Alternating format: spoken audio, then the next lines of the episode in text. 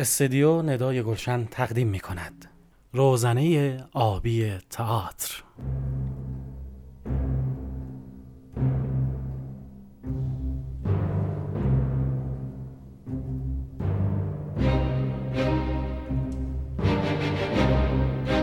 نام خداوند جان و خرد سید حسین رسولی هستم طراح و تنظیم کننده پادکست روزنه آبی تئاتر. من و دوستانم تصمیم داریم در این سلسله پادکست ها به وضعیت تاریخ و چشم انداز تئاتر ایران بپردازیم. با ما همراه باشید.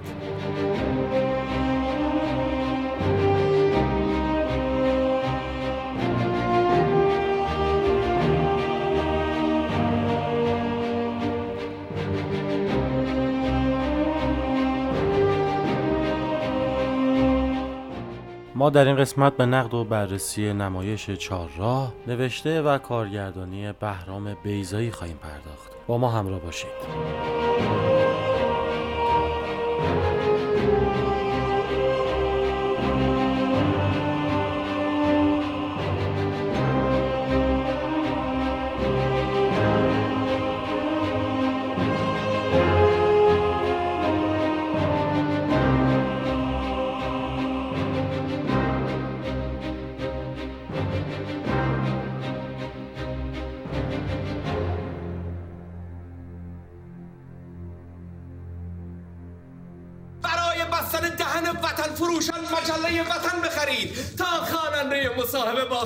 باشید. کیه که نخواد؟ و خوشبختانه خوانندگان ما سالهای ما رو حفظن و جوابهایی رو که باید بدن. بله بله حالم خوبه روزان بهتر از شبه. دواهای اعصابم رو به موقع می‌خورم و از فرصتی که زندگی در اختیارم گذاشته به بهترین شکلی علیه خودم استفاده می‌کنم. میشه لطفا؟ خانم گذرنده داشت ولی عجله ما بیشتر بود. نظرتون راجع به این نمایشنامه چیه؟ زندگی نمایشنامه ایه که بد نوشته شده. ما حق نداریم نقدش کنیم. دست کم این که خوب یا بد بازیش کنیم. و آخرین پیام؟ ما به اندازه این بازی وقت داریم نه بیشتر. گفتم آخ جان کی گفت نه؟ میبرمت روی چشم سفریتم.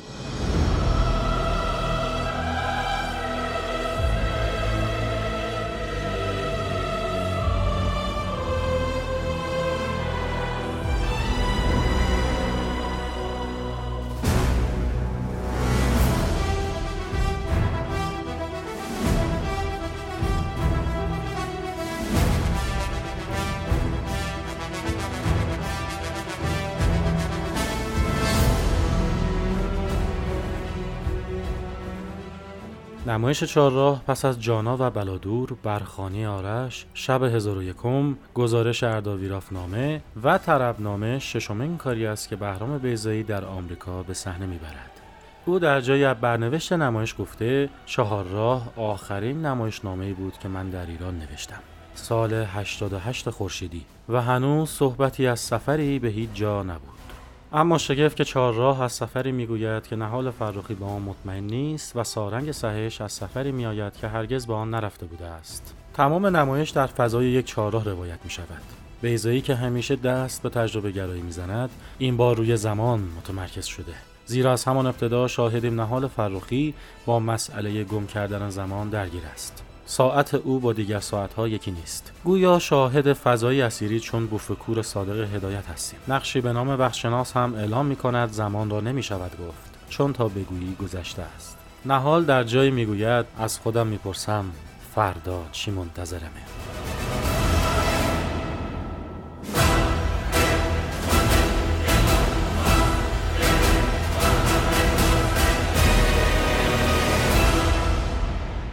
در ادامه نقد محمد حسن خدایی منتقد هنری را میشنوید.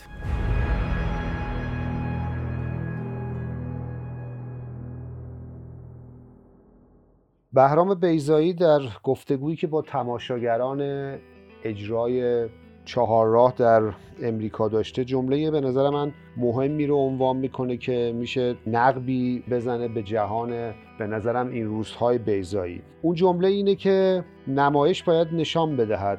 واقعیت است که باید خودش را اصلاح کند. و این به نظرم میاد چشماندازیه که بیزایی با اجرای نمایش چهارراه پیش چشم تماشاگران و مخاطبان و علاقمندان خودش میگشایه. بنابراین پر بیراه نخواهد بود وقتی جهانی که ما توسط بیزایی می‌بینیم بازنمایی میشه حالتی از جهان کابوس زده که انسانها توش به نوعی گرفتار یک وضعیت دوزخی بدون اعتماد به همدیگه و به نوعی گرفتار مسائلی هستن که زندگی و معیشت اونها رو گویی برای همیشه زیر ضرب گرفت. پس بنابراین سوالی که مطرح میشه اینه که آیا جهانی که ما تماشا می‌کنیم یعنی دو شخصیت اصلی این نمایش که نهال فرخی و سارنگ سهش باشه آیا یک جهان واقعی است؟ پاسخ احتمالا این خواهد بود که هم آری هم خیر. چرا که از نظر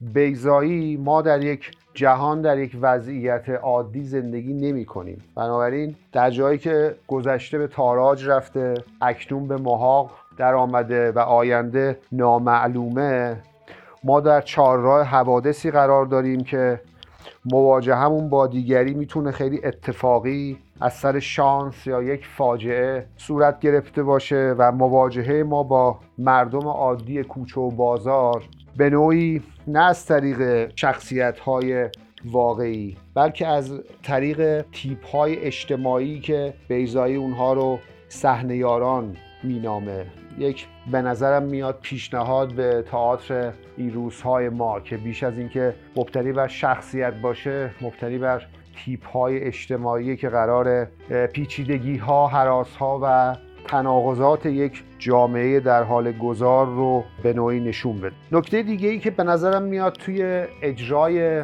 چهار راه خیلی مهم میشه آنچنان که خود بیزایی هم اعتقاد داره نوعی سیالیت در زمان و مکانی که مدام ما می‌بینیم از طریق عوامل اجرایی سعی میشه به تماشاگران به نوعی انتقال داده بشه. یعنی ما در یک وضعیتی هستیم که گویی ثباتی وجود نداره. عمدتا مواجهات ما در یک کلان شهری مثل کلان شهر تهران که مدام از طریق بورژوازی مستقلات گذشتهش مکانهاش فضاهاش در حال تخریب و نوعی انباشت سرمایه است به تاراج رفته. در این فضای کابوس زده و مبتنی بر همین منطق مبادله عمدتا گفتگوی صورت نمی‌گیره آدم ها به نوعی مواجهاتشون خیلی اتفاقی سریع و با نوعی سوء تفاهم. و اگر شد مبتنی بر نوعی همین منطق مبادله است. یعنی شما کالایی دارید که اون رو مدام سعی می‌کنید ارائه بدید و در مقابل این ارائه دادن احتمالا نوعی از همین پول رو به دست بیارید و هر حال بیزایی نشون میده که نسبت به وضعیتی که ما در اون قرار داریم عمدتا خیلی امیدوار نیست. خیلی به نظر میاد که اندیشش مبتنی بر نوعی همین ایده زوال و به محاق رفتن تقریبا سرمایه های اجتماعی یک جامعه است که عمدتا تولید ملیش که نام وطن بر او مدام الساق شده از گوش و کنار دنیاست و گویی هیچ نکته مثبتی در این وضعیت بوسوار دیده نمیشه و عمدتا تولیداتی که توی این کشور تبلیغ و به نوعی به فروش رسانده میشه مبتنی بر همین واردات انواع و اقسام اجناس از گوش و کنار دنیاست و عمدتا چیزی به نام تولید ملی که نام وطن رو بر اون تونیم بگذاریم دیده نمیشه.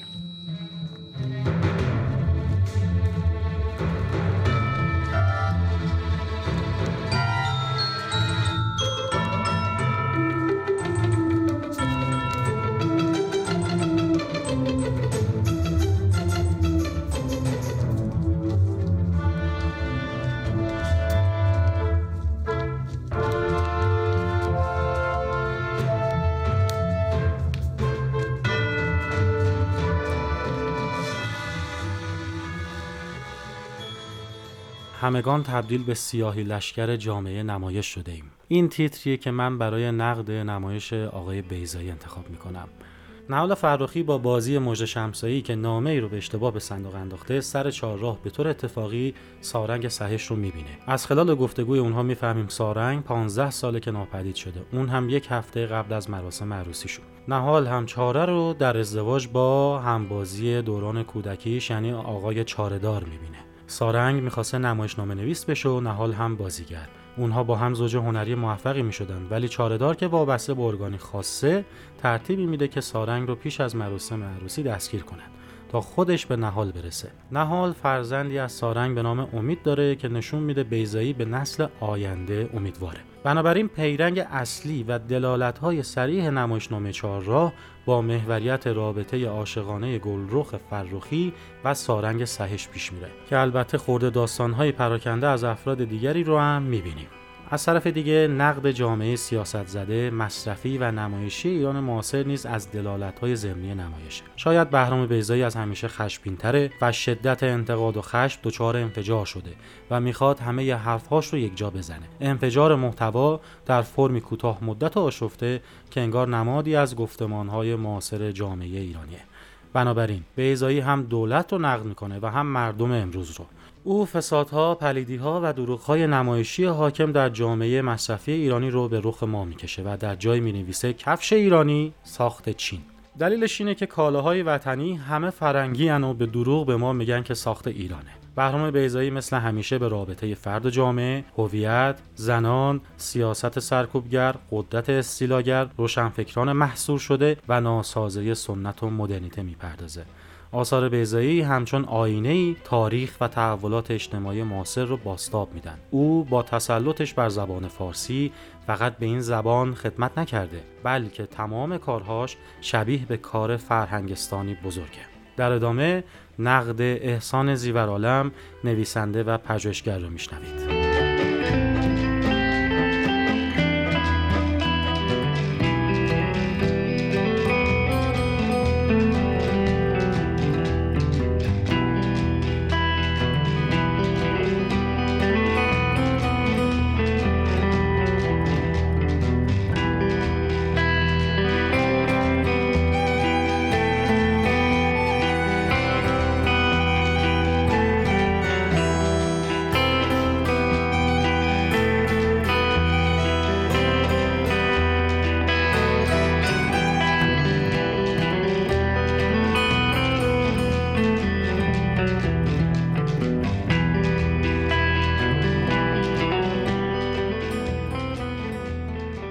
شک همه منتظر بودن که از بهرام بیزایی بعد از مدت ها یعنی از نمایش افراد تا به امروز چیز ببینن. چیزی که واسه خودم جالب توجه بود اینه که چرا منتقدها یا حتی اهالی تئاتر که خب بیزایی رو خیلی دوست داشتن نتونستن این نمایش رو بپسندن؟ من برای چند تا دلیل دارم. یک این که آنچه که بیزایی داره نشون میده تصویری از یک فردی که انگار در ایران زیست می‌کنه و داره ایران رو می‌بینه و آنچه که در ایران هست رو می‌خواد روایت کنه و مواجهه مستقیمی با اکنون ایران داره. اما آنچه که واقعا ما دیدیم نه ایران امروز هست نه حتی ایرانی هست که حداقل مثلا من در کودکیم تجربه کردم. یعنی هیچ نسبتی با من نداره بلکه ایران یک انسان روشنفکری هست که در دهه هفتاد درگیر مسائل مثل قتل زنجیری بوده و باید حالا اینها رو بیان کنه. من تیجشم خود شخصا میپذیرم. به حال بهرام بیزه بسیار بسیار درگیر بوده با نهادهای امنیتی رسانه های دست راستی که همیشه بهش توپیدن. کاراش رو نقد کردن متهمش کردن. ولی که واسه یک سوال پیش میاد. چرا بهرام بیزایی انقدر محافظ کار هست؟ یعنی حتی اون پیامی که می‌خواد بده که از اول هم خیلی مشخص هست در شخصیت سارنگ چرا این شخصیت انقدر دو پهلوه؟ آیا بیزایی که در امریکا زندگی می‌کنه باید مثلا از بیان عقاید خودش به صورت سریع بترسه؟ این جای تعجب داشت برای من. یعنی حتی مثلا چند تا مصاحبه اخیر آقای بیزایی هم که بوی محافظه کاری باز توش می اومد یا سخنرانی که در مورد چپا کرد که خب مربوط بود به یادنامی از شاهرخ و مسکوب. باز اینجا به نظرم این محافظه کاری به مراتب بیشتر. یعنی مثلا ما در ایران نمایش هایی داریم که می‌تونم اسم ببرم حتی که خیلی با سراحت این موضوع رو بیان کرده اینکه وضعیت سیاسی ایران به چه گونه است؟ مردم ایران الان دارن به چی فکر می‌کنن؟ وضعیت اجتماعی ایران داره به چه سمتی سوق پیدا می‌کنه؟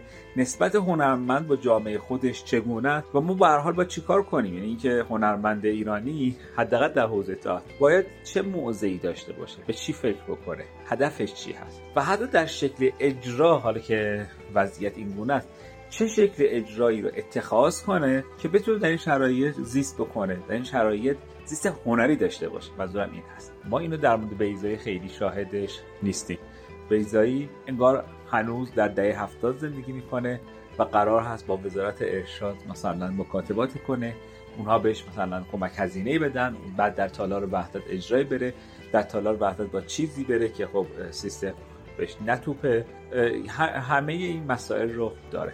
و این تعجب برانگیز هست حداقل برای من که خب چرا این گونه است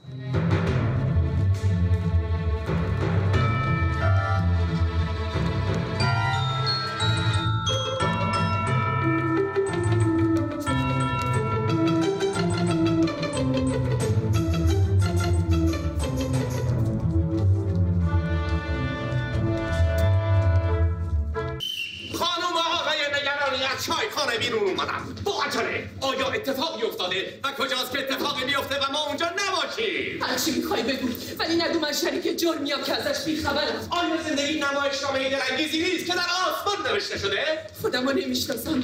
و اصلا کجام؟ فرار از تو. نه من از این بدبختی فرار می‌کنم. روزنامه ها کاغذ سفید منتشر می‌کنن چون همه خبرها پیش ما درست نگفتم شریک عزیز نظرتون راجع به این نمایشنامه چیه؟ زندگی نمایشنامه بلیه که ما نوشتیمش. غیر قابل چاپ. خبرنگاران قیور و یا ما. پیش از هر اتفاقی مشروع را برای شما خواننده عزیز گزارش می‌کنند. حتی حوادثی رو که شاید هرگز هم قرار نیست اتفاق بیفته.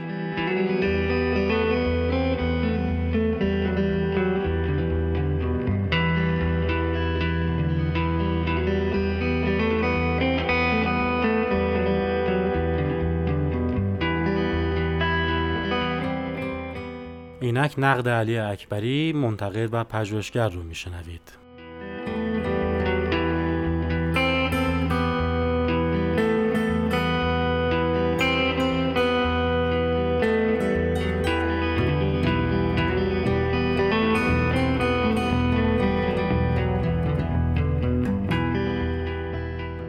اگر یک نگاه اجمالی به پرونده کاری آقای بیزایی بخوام بندازم از اولین کارهایی که جام دادن یعنی سبرخانی و مجموعه پژوهش هایی که کردن تا لحظه اکنون که می‌تونیم بگیم حالا به نمایش چهارراه ختم میشه در مرحله اولیه کاراشون مخصوصا نمایش همون سبرخانی یا پژوهش هایی که درباره نمایش ایرانی کردن بیشتر سعی کردن به دغدغه‌های شخصی خودشون بپردازن که نشد گرفته از خواستگاه روی زیستشون و چیزهایی از این دست. نتیجهشون همین سبرخانی مثلا می‌تونه باشه. در ادامه وقتی که جایگاهشون مستحکمتر میشه و می‌تونن که نمایشنامه های دیگه ای بنویسن و کار بکنن ارتقا پیدا می‌کنه. حالا اگر بتونیم بگیم ارتقا. و حالا دیگه از جایگاه خودشون صحبت می‌کنن. یعنی یه جورایی نمایندگی می‌کنن اون طبقه و اون نگاه و اون دیدگاه رو و از اون جایگاه صحبت می‌کنن. دیگه مسئله از های شخصی فراتر رفته که دوره طولانی است و به نظر من بهترین کارهاشون یا حداقل در حوزه سینما مثل باشو یا کارهایی که قبل از انقلاب داشتن رگبار توی این دسته قرار می‌گیرن. دسته آخر که نمایش چهارراه هم جز اون دسته است و فیلم سینمایی وقتی ما همه خواب بودیم در دسته قرار می‌گیرن که آقای بیضایی عملا خودشون رو به عنوان سوژه‌ای که دارن راجبش صحبت می‌کنن انتخاب می‌کنن. یعنی ما هم در نمایش چهارراه و هم در فیلم سینمایی وقتی با همه خواب بودیم اساسا خود آقای بیضایی رو داریم می‌بینیم. حالا من این سه دسته که راجبشون صحبت کردم در تمام دوره ها بوده. اما اینجوری میشه گفت که در هر دوره یک کدومش focus بیشتری روش بوده. یعنی توجه بیشتری کرده آقای بیضایی بهش. حالا تو دوره آخر که ما داریم الان راجع بهش صحبت می‌کنیم شخص آقای بیزایی خیلی پررنگه. توی وقتی ما همه خوابیم خب داستان هایی که در جریان فیلم سازی اتفاق میفته تبدیل شده به فیلم و گویی داره جوابی به این میده که چرا مثلا کار نکرده و چرا به نسبت مثلا کمکار بوده در این دوره طولانی چرا کارهای کمتر کرد. انگار داره این جوابو میده و در چهار را گویی داره میگه که چی شد که من مهاجرت کردم؟ این با این سراحتی که توی اون نمایش هست داره میگه که جوابی گویی داره به مخاطبش یا به خودش میده که چی شد که مهاجرت کرد یا اونجا میگه چی شد که من فیلم نساختم یا چه اتفاقاتی داره برای من میفته. در هر دو تا این فیلم و نمایش چهار ما در کنار این سوال و جوابی که آقای بیزایی با خودش و مخاطبش داره یک داستانی هم جا داریم که هر جفتشون به موازات همدیگه پیش میرن و هر جفتشون به یک اندازه قویه یعنی داستانهایی که در کنار سوال اصلی و جوابی که آقای بیزایی داره میده اون داستان هم وجود داره و قدرت داره. یکی از چیزهایی که به نظر می‌رسه یک نقطه ضعف می‌تونه باشه اینه که خب ما توی یک اثر سینمایی یک اثر نمایشی یک خط اصلی باید داشته باشیم و در کنارش خطوط دیگه ای که اینو تقویت کنن یا باهاش دیالوگ داشته باشن. می‌خوام بگم در این دوتا کار ما با یک استاد بیزایی خونسرد استاد بیزایی که از اتفاقات و ماجراها فاصله گرفته مواجه نیستیم. آقای بیزایی همچنان در بطن اون معضلات و مشکلاتی که به نظرشون می‌رسه قرار دارن. همچنان براشون دغدغه است و همچنان حل نشده است. بنابراین نمی‌تونن با یک خونسردی این ماجراها رو برامون تعریف بکنن. اتفاقی که میفته ما با یک کاریکاتوری از داستان و یک کاریکاتوری از شخصیت های مقابل روبرو میشیم. در وقتی ما همه خوابیم خب دیگه خیلی مشخص و روشن همه جوره چه به لحاظ گیریم چه به لحاظ اجرا بازیگر همه اینا کاراکترها کاملا اونایی که در سوی مقابل کارگردان و گروه حرفه‌ای و زحمت کشیده هنری قرار دارن همه آدمای کاسب کار و دنبال پولن و شهرتن و حالا هر چیز دیگه ای کاملا سیاه هم و اینور سفید توی نمایش چهارراه هم این اتفاق میفته یعنی اگرچه که یک شخصیت واضح و روشنی اینجا در مقابل دوتا کاراکترمون قرار ندارن اما اونایی که سازنده اون اتمسفر مهاجرت هستن همه کاریکاتورن یعنی همه سیاهن نه اینکه سفیدن با یک روی کرده حالا پجوامیزی که نسبت به این آدم ها داره. من فکر می‌کنم نکته خیلی مهمی که با این داستان ها با این نمایش و با این فیلم ارتباط برقرار نمی کنیم همزاد پنداری نمی کنیم این قضیه است که آقای بیزایی همچنان در بطن ماجراها هست و هنوز این مشکلات براشون حل نشده. اما اونا رو تبدیل کردن به یک اثر هنری و ارائه دادن. و ما با یک شخصیت های کاملا سیاه و سفید یه نفر حقه و یک نفر دیگه و یک گروه دیگه یک جمعیت دیگه ناحقن و در این شرایط هیچ امکان شکلگیری درام وجود نداره. یه خط سیر داستانی هست که چندان هم جذاب نیست برای مخاطب که حالا چه اتفاقی مثلا افتاده که اینا حالا از هم فاصله گرفتن اون زندان بوده یا اونقدر جذاب نیست. چون ما با یک شخصیت های سیاهی طرفیم و با یک شخصیت های سفیدی طرفیم که شخصیت سفید چه بمیره چه ببره چه هر اتفاقی براش بیفته در نهایت طبق اون نگاه توراتی اون برنده است چه شهید بشه چه پیروز بشه برنده است و اون شخصیت سیاه چه هر اتفاقی براش بیفته جهنمیه و عقوبت خواهد دید.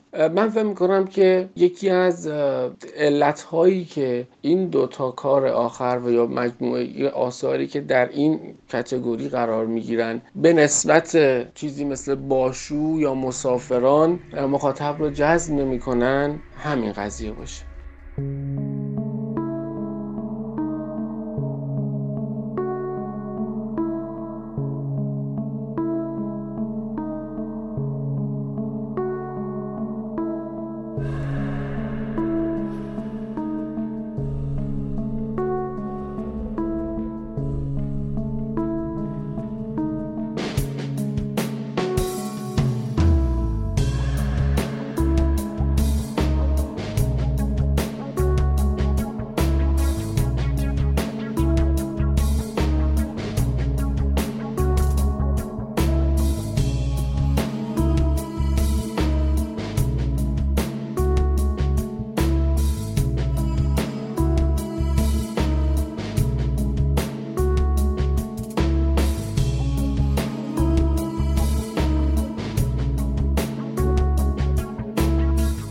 ادامه صحبت های محمد حسن خدایی رو میشنوید.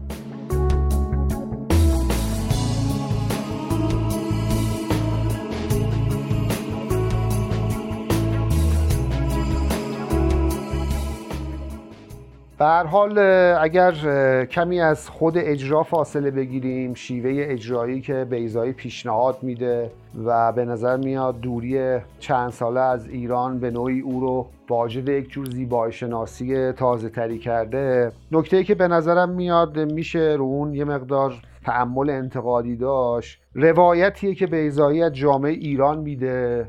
و به نظرم میاد پیچیدگی که ما الان توی وضعیتی که توش قرار داریم چه در مناسبات بین المللی چه در مناسبات فردی و اجتماعی حتی مناسبات اقتصادی و مسائل این چنینی به نظرم میاد روایت بیزایی هم نمی‌تونه اون پیچیدگی اون انسان مدرنی که به نوعی داره وارد جهان پسا مدرن میشه و مجبوره برای همین بقا بیش از گذشته تعمل کنه به نوعی پیچیده‌تر زندگی کنه. مناسباتش رو مبتنی بر همین منطق سرمایه مدام باز تعریف کنه. به نظرم میاد روایتی که ما تو چهار راه داریم با اون رومانتیسیزمی که مدام بر همین گذشته تقریبا میشه گفت تاریخی که داره از دست میره طریق همین تخریب باغها ساختن ساختمون های خیلی بلند که گویی هیچ نسبتی با وضعیت اجتماعی و فرهنگی ما نداره.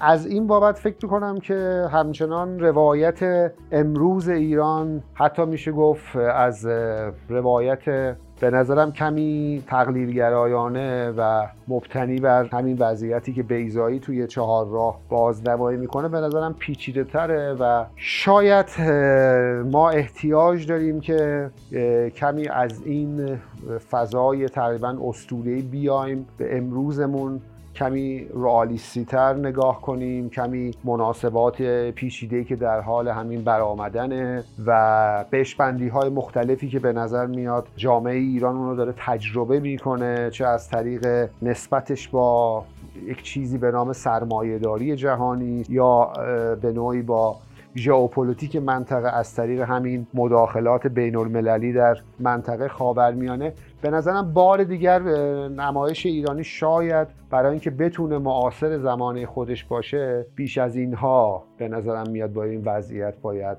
نگاه تعملی کنه. ولی در نهایت فکر کنم اجرای دو ساعته آقای بیزایی همچنان واجد یک جور بصیرت ها پیشنهادها و به نوعی روایتگر انسان مدرن ایرانی در همین چهارراه حوادث بین المللی و به نوعی داخلیه. و از این بابت قنیمت و یک جور بختیاری ماست که همچنان می‌تونیم از طریق تکنولوژی مواجه بشیم با چیزی که فرسنگ ها از ما دور تولید میشه و به نوعی رابطه ما رو با گذشته تاریخیمون اساتیدی که برای ما زحمت کشیدن به نوعی قطع نکنه.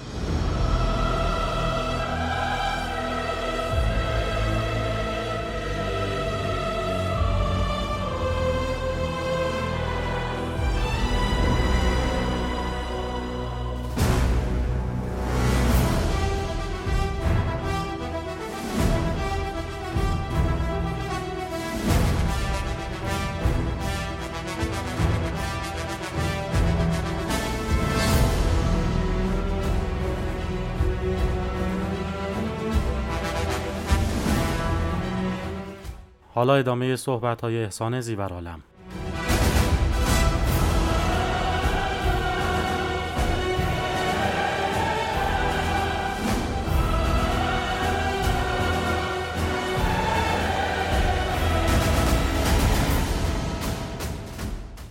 نکته بعدی اینه که بیزایی خودش رو در یک موقعیت خدایی قرار میده. این رو میشه خوب حسش کرد که اون انگار می‌داند و بقیه نمی‌دانند در میان مردم هیچ آلترناتیوی هیچ جایگزینی در واقع برای آنچه بهش معترض هست قرار نمیده.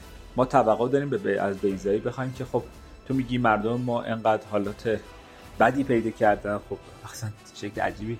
همه خود فروخته و جاسوس و به فکر مثلا منافع شخصی و خودشون هستن. من رد نمی کنم که در ایران مردم شکل شمایل غیر اخلاقی پیدا کردن. اما این مردم کیا هستن؟ آیا مثلا میشه بگیم 85 میلیون ایرانی بی اخلاق هستن؟ آیا این کلیت جامعه ایران هست؟ بدون شک این نیست. بخش برجسته هست که به خاطر بی اخلاقیش بیشتر دیده میشه. این موضوع یکم به نظر من خشم تولید می‌کنه. البته ما با از بیزایی بپرسیم که چرا این گونه فکر می‌کنه چرا این گونه تصور می‌کنه چرا ایران رو این شکلی برجسته می‌کنه. اگر مثلا این چهارا رو بخش از یک جامعه ایرانی بدونیم آیا در اون چهارا مثلا یک انسان پاکتینت هم وجود ندارد؟ آیا مثلا من نمی‌تونم بگم که مثلا یک نفر هست که به آدم ها کمک می‌کنه؟ آیا مثلا در زندگی روزمره خودمون این آدم ها رو نمی‌بینیم؟ کسانی که حتی فعالیت اجتماعیشون رو می‌تونیم رصد بکنیم به واسطه فضای مجازی. و حالا بحث فضای مجازی میگم بحث رسانه میگم اینه که آنچه جهانی که بیزایی داره تصویر می‌کنه خیلی بدوی و قدیمی هست. یعنی ایران امروز به شدت ایران دیجیتالی شده ای هست. ایرانی است که رسانش دیگه اون آدم جلیقه پوش صدا سیمایی نیست که به وسط. مثلا هموطن چرا این گونه است؟ بیایید به شتابید اصلا دنیای ایران عوض شده. یعنی اصلا اون تصویره حتی مثلا من دیگه گم شده بود که خب خدایی چرا این شکلیه. تو شهری که اگه کسی دوربین صدا سیما رو ببینه و ردش می‌کنه چرا باید آدم ها انقدر بی شکل بی هویت پشت سر اون رسانه خودشون رو در واقع با اون شکل قیافه در بیارن. البته معتقدم که اون رفتار شمایلش عوض شده. به یک نوعی دیگه بروز پیدا می‌کنه. اما اون بروزه جایگاهش متفاوته. جایگاهش اعتراضی شده. یعنی اگه یه ایرانی میره مثلا زیر پست یک آدم مهمی شروع می‌کنه به فحاشی نمی‌خواد دیگه مثل اون تصویر گذشته ای که آدما پشت دوربین با لخن میستادن و ادا اطفار در می آوردن باشه. و خشمش رو می‌خواد نشون بده. و به این خشم رو نشون نمیده. این خشم رو تنها در شخصیت نهال قرار میده که خب به طبق یک روش استقرایی می‌تونیم در بیاریم که نهال وچه آنیمایی خود آقای بیزایی یعنی بیزایی همواره تلاش کرده که بچه آنیمایی خودش رو در شخصیت زن بروز بده. واسه همین زنها قهرمان هستن. مثل بیزایی می‌دونن مثل بیزایی عمل می‌کنن. ولی کم. پایان چهارا به نظر من جایی بود که کن کن می‌کنه همه چیز رو. آنیمای بیزایی میگه که بهتره در وطن بمونم. ولی سوال بزرگ برای ناقد ایرانی که پس چرا آنیموس بیزایی در امریکاست و تمایلی برای بازگشت هم انگار نداره. شاید جوابش این باشه که چهارراه نمایشنامه بوده که در ایران نوشته شده در سالهای گذشته و بعد سوال بعدی پیش میاد. چرا بیزایی باید نمایشنامه ای رو اجرا کنه در امریکا؟ که دیگه نسبت تاریخی با خودش و نسبت جغرافیایی با مملکت خودش نداره. می‌تونست آنچه از امریکا به ایران می‌بینه رو بازنمایی کنه.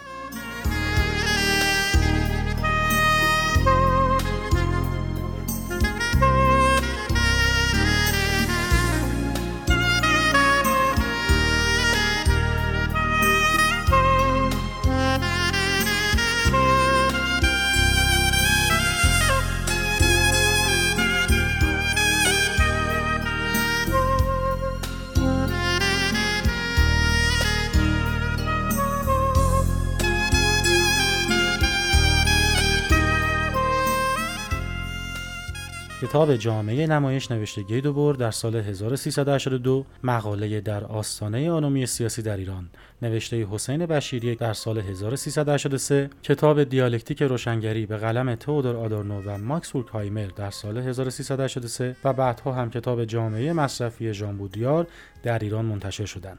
رد پای تمام این آثار رو می‌تونیم در نمایشنامه چهارراه بهرام بیزایی ببینیم. مخصوصا جامعه نمایش. حسین بشیریه در مقاله خودش اعتقاد داره در ایران اکنون امکانات ساختاری و حقوقی غلبه یک بخش از نخبگان حاکم بر بخشهای دیگه از طریق کنترل رسانه ها تداوم یافته و باعث شکلگیری تعارض شدیدی میان ایدولوژی رسمی و افکار عمومی شده. همین موضوع رو به خوبی در اجرای بیزایی می‌بینیم. مخصوصا اونجایی که مردم شهر روزنامه دستشون گرفتن یا خبرنگاری که میکروفون دستش گرفته و مدام خبر دروغ رو منتشر می‌کنه.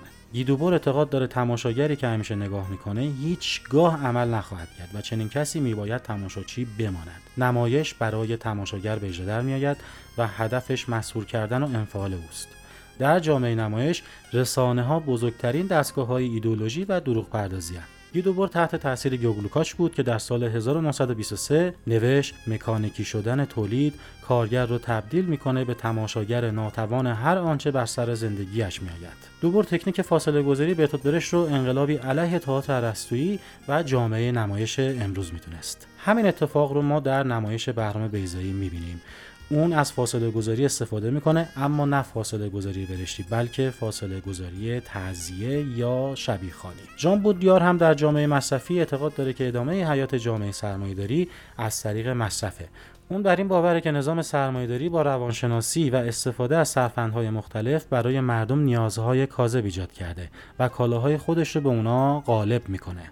آدورنو و هورکهایمر هم صنعت فرهنگی رو به مسابه فریب توده مردم می‌دونستند. اینجاست که ما متوجه اندیشه های اینها در اثر بیزایی میشیم برای اینکه او مدام به نمایشی بودن اثرش و نمایشی بودن جامعه اشاره می‌کنه. اینجاست که فاصله گذاری از نوع تزیه رو هم توی کارش می‌بینیم مهمترین ویژگی انتقادی چهارراه هم همین فاصله گذاریه بنابراین بیزایی چینش سسویه رو برای تماشاگر انتخاب می‌کنه اون از نقش پوشان با عنوان صحنه یاران استفاده درستی می‌کنه که اگه نبودن فقط دو تا شخصیت نهال و سارنگ میموندن. به خودش میگه صحنه یاران تا حدود اختراعی خود منه و برگرفته از چنکاره بودن فردخان و شبیه ساز است. اما من اعتقاد دارم کار بهرام بیزایی در نهایت موفق نیست و تبدیل به یک کاریکاتور اعتراضی شده. یعنی آقای بیزایی آنچنان محتوا توی یک فرم محدود ریخته که اون فرم فجر شده و دوچهار آشفتگی و پریشان احوالی میشه. هگل سه دوره از تاریخ هنر رو بررسی می‌کنه. هنر نمادین هنر کلاسیک و هنر رمانتیک. اون در هنر نمادین بیان می‌کنه که عدم تناسب و ناهماهنگی میان صورت و محتوا به غلبه صورت بر محتوا میانجامه. ولی در هنر رمانتیک حجم وسیع از محتوا به حجم اندکی از ماده و صورت برخورد می‌کنه. اینجاست که انفجار انتقادهای بیزایی در فرم اجرایی اون جانه میشه و همه چیز به هم میریزه. یعنی تفکر رمانتیک و قلیان احساسات بهرام بیزایی که خودش رو در نقش زن اصلی نمایش می‌بینه به هم میریزه.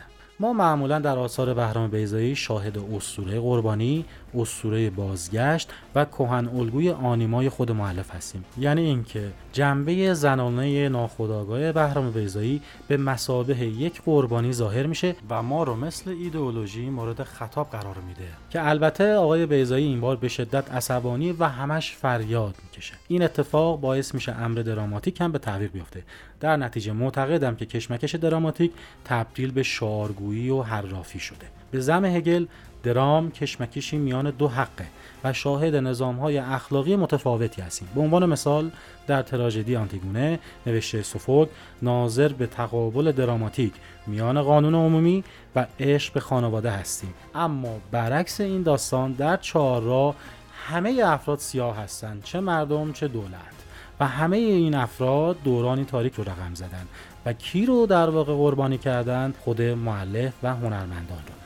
البته باید تاکید کنم این نظرگاه از دهه 1380 اومده و به شدت هم بوی کهنگی میده. چون مسئله امروز مردم به طور ویژه طبقات پایین جامعه این چیزها نیست. البته که ویزایی نگاهی بدبینانه به طبقات پایین جامعه داره و اونها رو کاملا به مسابه شر می‌بینه. این جاماندگی از زندگی روزمره اکنون لطمه اساسی به کلیت متن و اجرا زده. چون می‌خواد به گونه شبه مستند و حتی ژورنالیستی عمل کنه. همچنین دست و پای نمایش چهارا به شدت بسته است. چون آقای بهرام بیزایی نتونسته به طور کامل از سانسور و نمادگرای افراطی رها بشه. انگار که این نمایش رو می‌خواسته توی ایران اجرا ببره. بزرگترین مشکل اجرای چهارراه از سوی بازیگرانش رقم می‌خوره. زیرا تخیل افسار گسیخته ندارند شاید بهرام بیزایی می‌خواد کهن الگوی آنمای خودش رو روی صحنه هزار کنه و حرف دلش رو فریاد بزنه. ولی به نظر من عشقش به مژده شمسایی بزرگترین پاشنه آشیل اجرا شده. چون این بازیگر نمی‌تونه اون کاراکتر رو به خوبی اجرا بکنه. درست مثل عشق نهال فرخی به سارنگ باعث آشفتگی شده.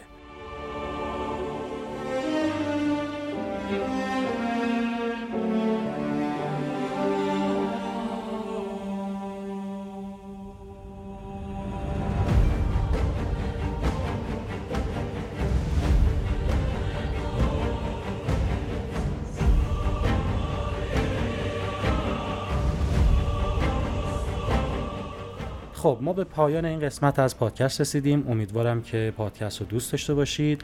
به دوستای دیگهتون هم معرفی بکنید و حتما نظرات خودتون رو برای ما ارسال بکنید. می‌تونید ما رو در اپ های پادکست گیر و تلگرام دنبال کنید. بدرود.